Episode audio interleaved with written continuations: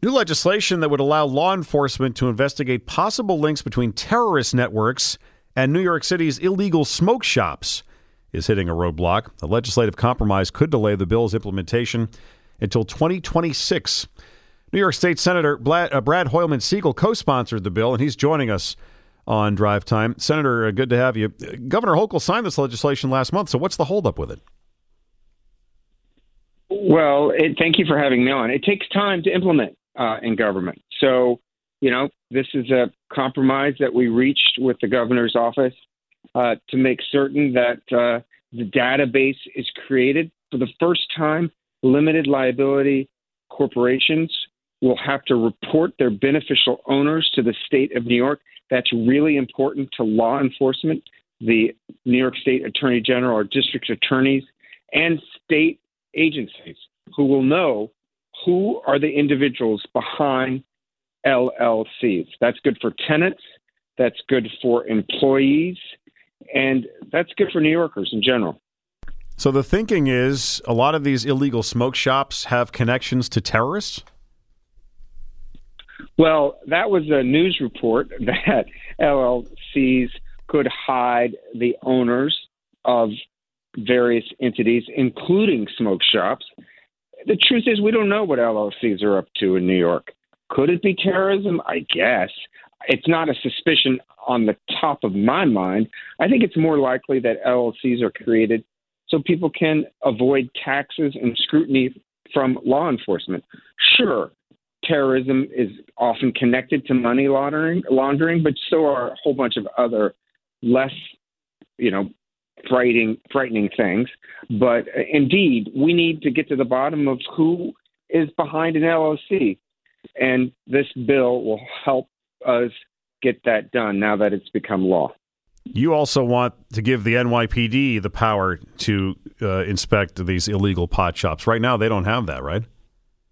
Well, that's a proposal that's in the governor's budget, and I support it strongly. I think that the NYPD, frankly, could do a lot more with the tools we've given them.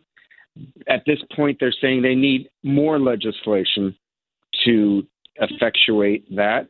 So hopefully, we'll give them more legislation so they can feel entirely comfortable about shutting down these illegal um, weed shops that are rampant across my district on the west side of Manhattan. Senator, who does have the power right now to uh, shut down these illegal pot shops?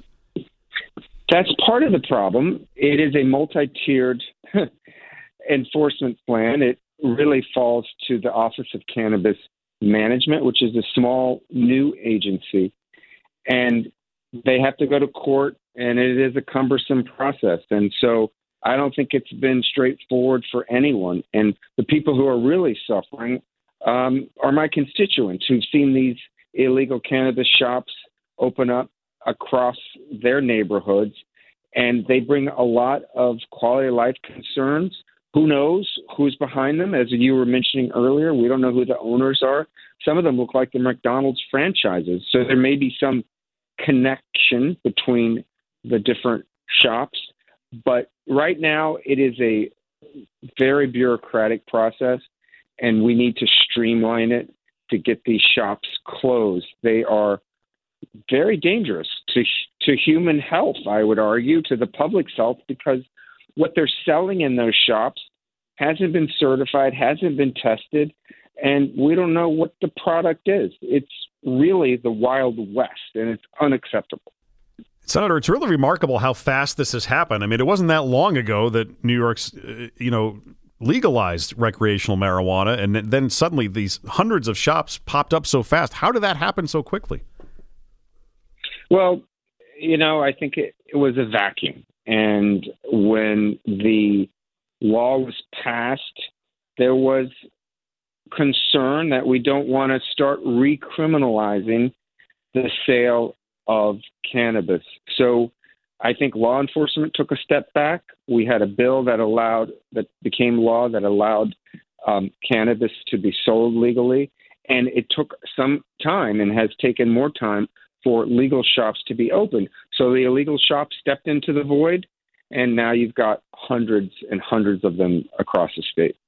Senator, we appreciate your time. Thank you for joining us. Thanks for having me. New York State Senator Brad Hoylman Sigal.